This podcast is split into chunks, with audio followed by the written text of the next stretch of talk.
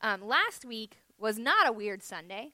Um, and last week after service, uh, James and I went to lunch with Mark and Morgan Sumler at Paul's Drive-In.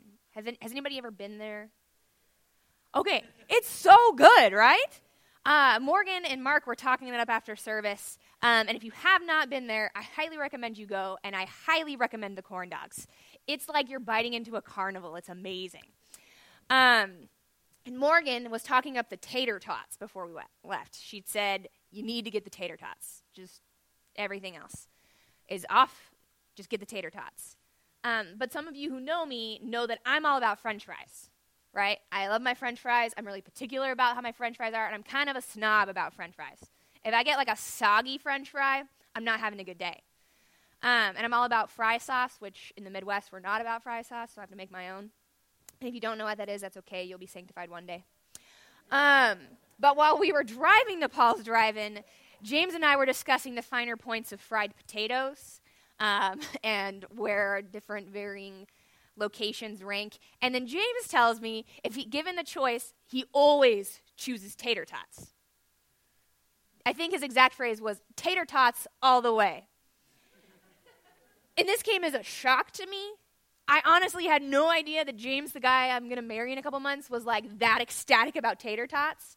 Um, mostly because I assumed he was a rational person and understood that French fries are the king of fried potatoes. Um, but also because he's kind of just passionate about food. Um, and so it's sort of hard for me to distinguish general passion about food and particular passion about specific foods. Um, so we had this fun little conversation about tater tot casserole and like what kind of tater tots. The crunchy ones are the best. Um, and on one level, like yeah, maybe I should have known that he loves tater tots. But on the other hand, it's like, it's okay to not know that, right? It's more it's not important that I know this fact about him. Because knowing James isn't about knowing the total, of, total, the total sum of facts about him. That's a tongue twister. Loving someone, whether that's your fiance or your spouse or your best friend or your child or your sibling, loving Ezra. I know that's kind of hard sometimes. Um, whether that's loving your coworker or your neighbor. It's not about memorizing factoids of trivia about them so that you can win some game show in the future. See, knowing those kinds of things, that happens just naturally by being in proximity to someone, right? So after going to Paul's Drive-In a couple times, I probably would have noticed that James always gets the tater tots not the french fries, hopefully. And today on Palm Sunday, which is pretty obvious to most of us. We, there's a bunch of palms, and it's Sunday. Put that together. Um, we kind of get in this mindset sometimes of the factoids, the facts about Palm Sunday, right? The facts of Holy Week, the facts of Easter, the facts of Christ. But that's not the correct posture. That's not how we should approach it, even though that's sometimes so easy. That's why today we're going to sit in Mark's gospel. Because today is the day in the church calendar that we confr- begin to confront ourselves on the way to the cross.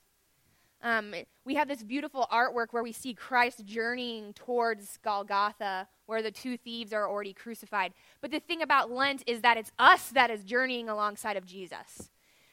And it's about the thing about Lent is learning to not be the crowds. If you've ever seen any movie about the crucifixion, the Passion of the Christ, the Jesus film, any of the gospel movies, there's like the crowd alongside of the streets, right? That are like cha- like taunting him and throwing stuff at him and no one's really walking alongside him except for the Roman soldiers. The journey of Lent is for us to move from the crowd and come behind our rabbi, to come behind Christ and carry our own cross to Golgotha with him.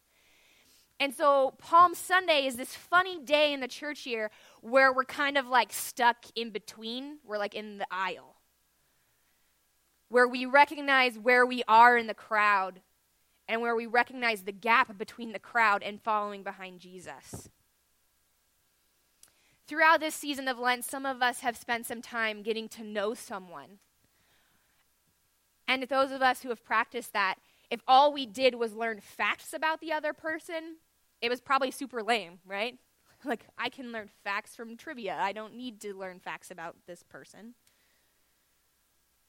But now on Palm Sunday, we kind of shift from this looking outward, right? Looking at someone else, and we begin to look inward and turn ourselves in this movement from the crowd and observing, and we begin our own journey to Jerusalem with Jesus. But today we start with the Palms. So let's read Mark chapter 11, verses 1 through 11 together. And if you are willing and able, I would invite you to stand as we read the gospel this morning. Um, but no pressure for that. Chapter 11, verse 1. As they approached Jerusalem and came to Bethphage and Bethany at the Mount of Olives, Jesus sent two of his disciples, saying to them, Go to the village ahead of you, and just as you enter it, you will find a colt tied there which no one has ever ridden. Untie it and bring it here. If anyone asks you, Why are you doing this? A fair question. Say, The Lord needs it and will send it back here shortly. They went and found a colt outside in the street, tied at a doorway. As they untied it, some people standing there asked, What are you doing, untying that colt? They answered as Jesus had told them to and the people let them go. When they brought the colt to Jesus and threw their cloaks over it, he sat on it. Many people spread their cloaks on the road, while others spread branches they had cut in the fields. Those who went ahead and those who followed shouted, Hosanna! Blessed is he who comes in the name of the Lord. Blessed is the coming kingdom of our father David. Hosanna in the highest heaven. Jesus entered Jerusalem and went into the temple courts. He looked around at everything. But since it was already late, he went to Bethany with the twelve. This is the word of the Lord. You may be seated. This is a very familiar story to many of us. Um, if you've grown up in a Christian church of any kind, you have probably got some memories of waving palm branches around like we did this morning. Um, I even heard somebody say, I remember doing this as a kid. Um, but there's a danger when we, when we become overly familiar with a passage like this, with this story, because we begin to stop listening to it. Because we've heard it before. I know how this story goes. I know the facts of the story. I know that the crowds are the same ones that turned on Jesus and on Thursday night came and arrested him, and on Friday shouted, Crucify in the streets. I know that. But when we know that, we stop letting Jesus form us with these familiar stories. Why do we do that? Because of tater tots in our relationships. I know it sounds really weird, but because of tater tots. Because when we spend a lot of time with someone or with something, we stop being open to receive from the object of our affection. And we start pigeonholing and boxing them in. Because we begin to turn the people in our lives into objects that we can just move around the living room. And we turn Jesus into the couch in that corner that really just brings the room together. You know, you just, it's the perfect color, it matches the carpet, it matches everything. And see, a lot of us who have grown up in the church start to think that faith is just a moral category. It's just a box that we're familiar with, and so we put our things inside of it, or we put the box in the corner of our rooms.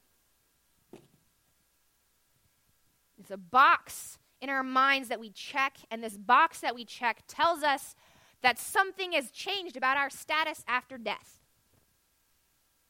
I, mo- I mentally subscribe to that magazine of faith. I am a Christian. And then when we do that, believing that Jesus is the Son of God just gets shoved in this little box. And it's like any generic option that we have in our lives, right? Like, I like rainy days, iced lattes, dogs, and I also am a Christian. I like pineapple on my pizza, and I will fight you for it. And I have a particular political party or no political party, and I also follow Jesus. It's a setting that we change in our social media pages to say religious status, Christian. It's like saying that me being a Christian and being a follower of Jesus is on the same plane as anything else that I mentally subscribe to. Being a follower of Jesus is the same as being in the Green Party or the Democratic Party or the Republican Party or being in no party, and they all become the same. It's putting being a follower of Jesus on the same plane as I think global warming is a major issue, or I think you're full of crap when you talk about it. And those things become leveled off. And that's when we start thinking to ourselves, oh, I've heard this story before. I know how it ends. But what that does, don't we see that what that does is it moves us closer to the crowds and the disciples of Jesus who are walking behind him and walking in front of him into Jerusalem, crying, Hosanna! Blessed is the kingdom of our father David. Because they all have this very clear vision of who Jesus is supposed to be and who the Messiah is and what the Messiah is about to do. Because they know who Jesus is. He fits neatly into my fun little box. They shove him inside of it. They have decided already when he enters into Jerusalem who the Messiah will be like. And that Messiah fits neatly into their box labeled Caesar labeled political figure, labeled king of this earth. And so they disregard all of the things that Jesus has done in the Gospel of Mark and done up to this point. They disregard all the things he has said, all the things he has done that don't fit into that box. They go, Jesus, that was a good thing to say, but just shh, quiet about that one. We know you're going to storm in and storm the castle. But we, we would never do that, right? I would never do that. I would never say something like, well, Jesus just always does that. Or this friend of mine, they're just like that. Or when we get into fights with the people we love in our lives, we say things like, you always do this. You always say that. We, being much smarter than the disciples and being much smarter than the people of Jerusalem, 2,000 years ago would never force Jesus into a box like a puzzle piece that does, just doesn't quite fit. We would never neglect the teachings of Jesus that we don't like. We would never disregard the things about Jesus that rub us the wrong way, and we would never ignore their implications for us. We just shove them on top of our tater tots and move on with our days. But see, in the Gospel of Mark, we're also given this really beautiful lens into what we're supposed to be like. Because among the crowd that day, there is a single new disciple who understood. In Mark's gospel, just before the triumphal entry, we have a story of Jesus passing through Jericho and of Jesus healing blind Bartimaeus. Now, Jericho to Jerusalem is about the same distance as New Beginnings Church to Nazarene Theological Seminary.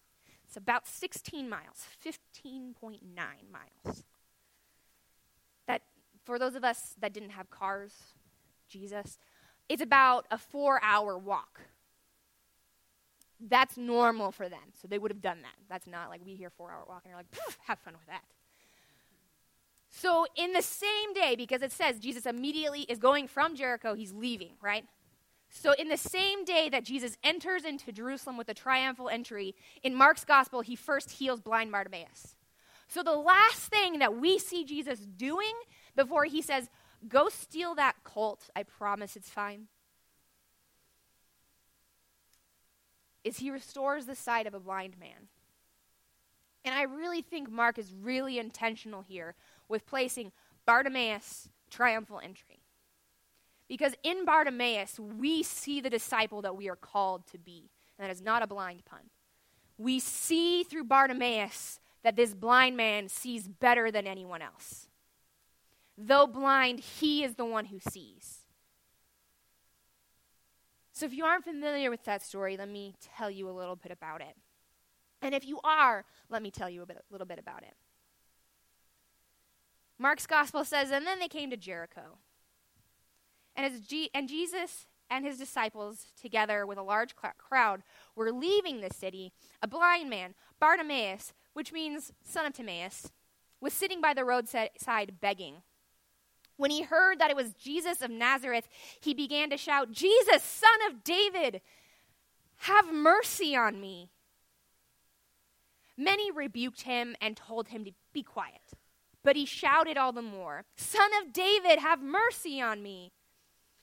Jesus stopped, completely still, and said, Call him.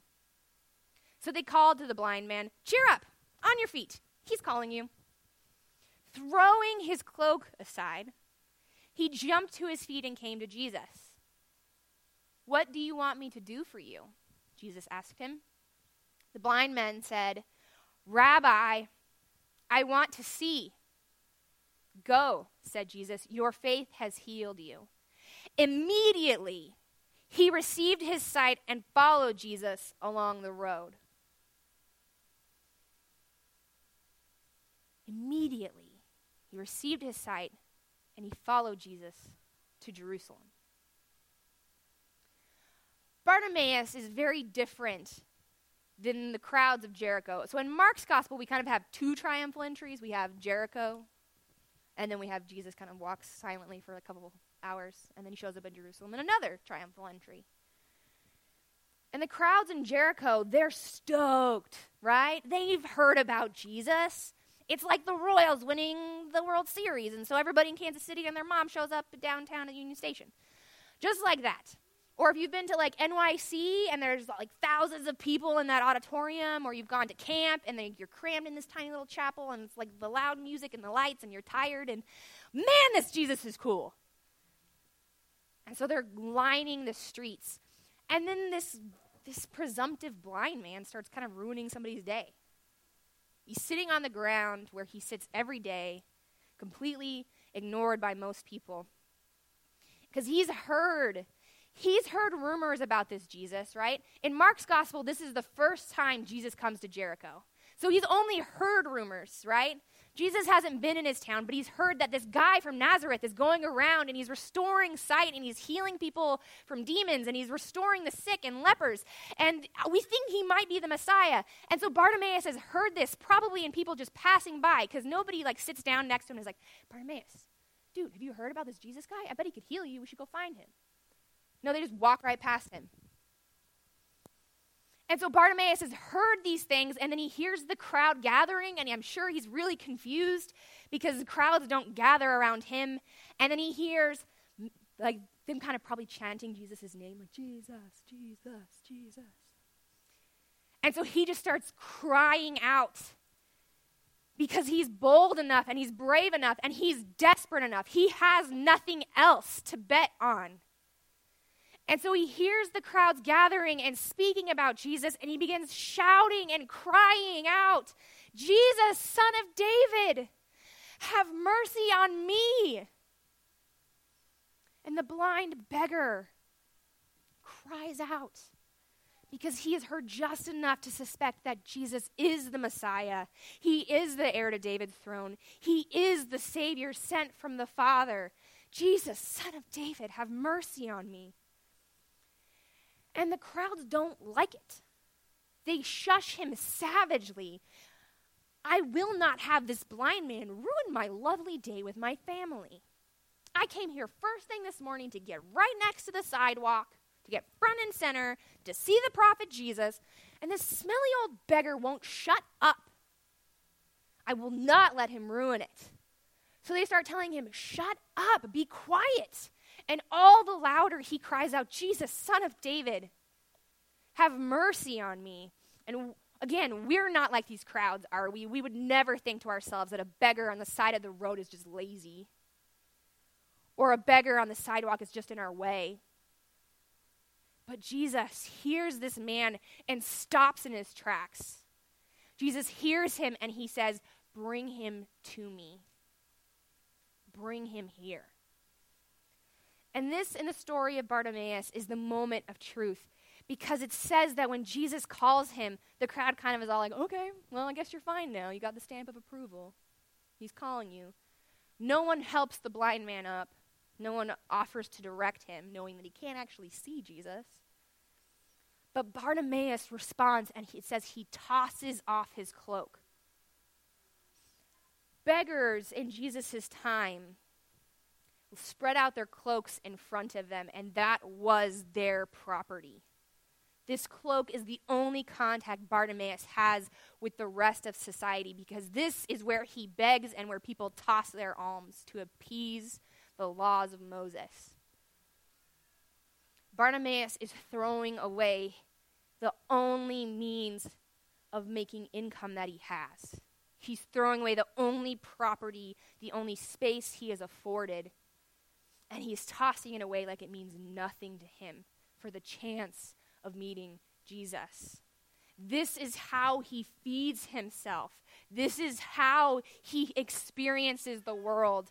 He is literally risking everything to get up and go to the man who is calling him. He is literally throwing away his job.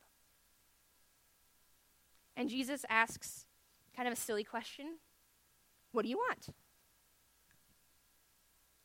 And Bartimaeus responds, My teacher, let me see again. And the phrase my teacher in Aramaic is Rabboni. He's calling Jesus my rabbi. He is making himself a disciple by this declaration of faith. He says, My rabbi, I want to see again. Bartimaeus is submitting himself to the teaching and following of Jesus as his rabbi. I want to see again. And then Mark says, immediately he regained his sight and followed him on his way. So picture the crowds of Jerusalem as Jesus is entering with this beggar who is still in his filthy garb, following behind these smelly fishermen. And Jesus stops outside of the city and says, Go steal that colt. It's okay, we'll give it back. Just go get this. I imagine that Bartimaeus is questioning Jesus all along the way, asking questions, getting to know him. He's seeing for the first time in years. And all the way to Jerusalem for four hours, he walks beside and behind this dirty, poor rabbi, and he enters the great city of Jerusalem. In the other Gospels, the disciples are distracted by the beauty of the temple coated in gold. And I like to imagine that Bartimaeus didn't even notice. He watches as the other disciples acquire a donkey colt, a symbol of peace, not war. And he watches as they and these people in the streets spread their cloaks on the ground, on the donkey, so that Jesus won't have to touch anything as he enters the city. And they lay me down palm branches, symbols of triumph and victory, but also symbols of peace and they are crying out, Hosanna, Hosanna, blessed is the one who comes in the name of the Lord, blessed is the coming kingdom of our father David. And right there, they're making a very different statement than Bartimaeus, who cried out, Son of David. They both see Jesus as the Messiah, the heir to David's throne, but where Bartimaeus cries out for Jesus, they cry out for a kingdom. Perhaps Bartimaeus was amazed at their faith and thought this was what Jesus was asking for. And maybe, like the rest of the disciples, he was caught up in the emotion of this display.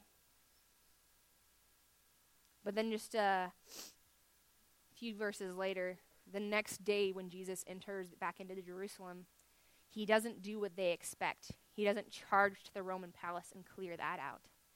Instead, he goes to the temple. He clears the temple the place where the Jews believe that the presence of God kisses the earth. The place where coming in Passover in the day of atonement, God will breathe forgiveness to all of Israel. And Jesus goes there and declares it a den of robbers and thieves who are exploiting the poor. And he speaks harshly against the teachers of the law and the Pharisees. And while they're walking there, Jesus curses a fig tree, which is super weird. It's bearing leaves but no fruit. And Mark says it's not really even the season for fruit, but Jesus gets really ticked, and we wonder, what are you doing? It's not the season of figs. But a fig tree produces fruit and then leaves. So if it's producing leaves but no fruit, there's something very wrong with this tree. This tree is revolting against its very nature. And ironically, to some of us, the fig tree represents the people of Israel. It represents the nation state of Israel. It is their symbol. And it's backwards. It's not doing what it is meant to do, just like the nation of Israel has forsaken their calling of God and have instead turned against the very laws of Moses that they claim they are upholding. And so Jesus curses the fig tree for not being what it's supposed to be and clears out the temple and then goes back and the disciples see the fig tree is withered and they're kind of like, dang, Jesus was really mad at that tree. And so they're beginning to see, and I think Bartimaeus sees very clearly here is a fig tree representing Israel, and Jesus clears the temple, and the fig tree is withered. The fig tree is dead inside. Israel, the nation of priests, the temple for God in the world, they have failed. They have sold themselves to power, for stability, for safety, for activism without the presence of God, for hatred of people who think differently than them, look differently than them. And so Jesus begins surprising them, right? Saying, I like tater tots, not french fries.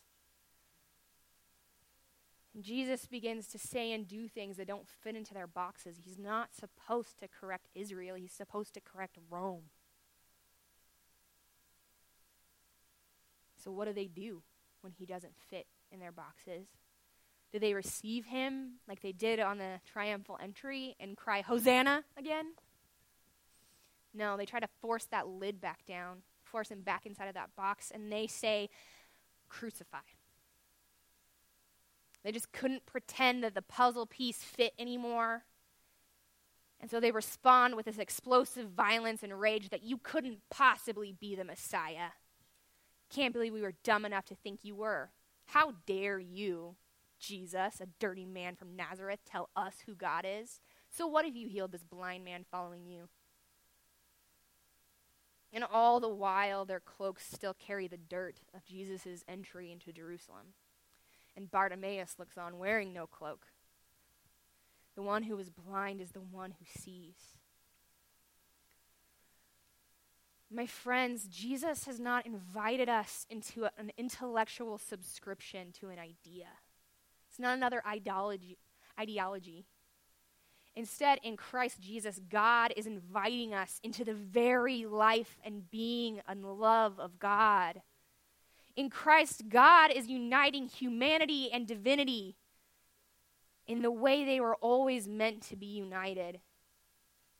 In the very person of Jesus is all we were ever created to be.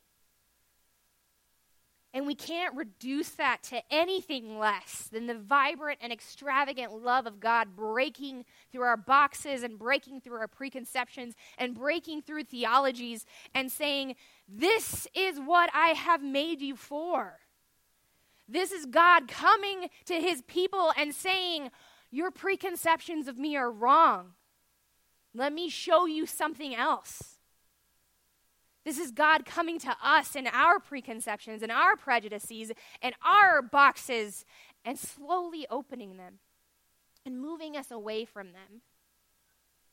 But when we, like the other disciples and like the people of Jerusalem, cling to our cloaks and our palm branches, thinking that we have got Jesus nailed down and no one else does, then surely on Friday we will be the ones who are crying, Crucify, because how dare this man from Nazareth correct me?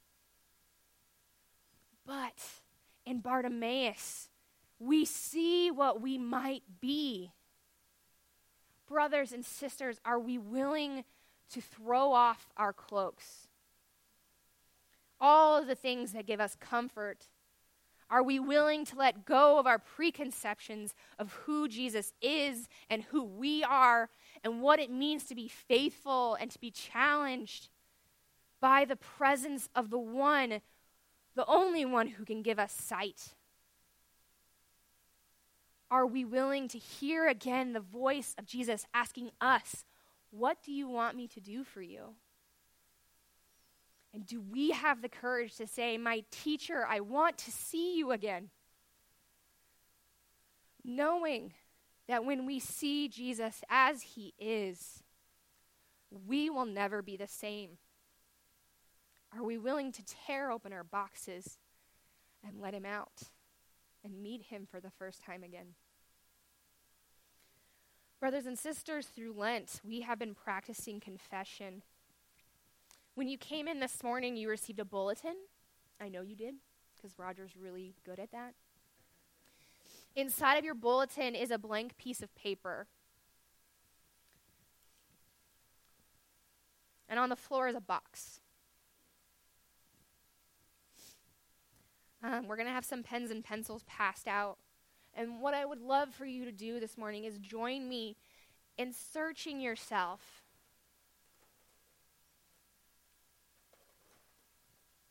In what ways have we said, This is the boundary that you are allowed, Jesus, and no further? Search inside of yourself today with the grace of the Holy Spirit and ask God to reveal to you your box.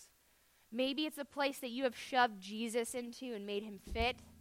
Maybe it's the way that you've shoved someone else into your life and said, This is who you are and this is all you will ever be. This morning, I invite us to all confess today, my teacher, I want to see. Spend some time journaling this morning on those things and praying through them. And when you uh, feel ready to let go of your box this morning, go ahead and place it in the box. The lid is open. Once it's open, as Jesus told his disciples, I will open a door for you that no one will shut. Let our hearts today become those open doors, allowing Jesus to enter into us. Let me pray for you as we begin doing this. Lord Jesus, we must confess the times that we are the crowds of that line the streets. We must confess that we are often the ones who are demanding that you be a king according to our measurement. This morning, we ask that you give us sight to see. May we see you rightly this morning, and God, may we see ourselves as you see us. May we see the places that we need to let you enter, enter into inside of our hearts and the places that we have closed off from you and other people. Holy Spirit, open our hearts today. We pray these things in your name.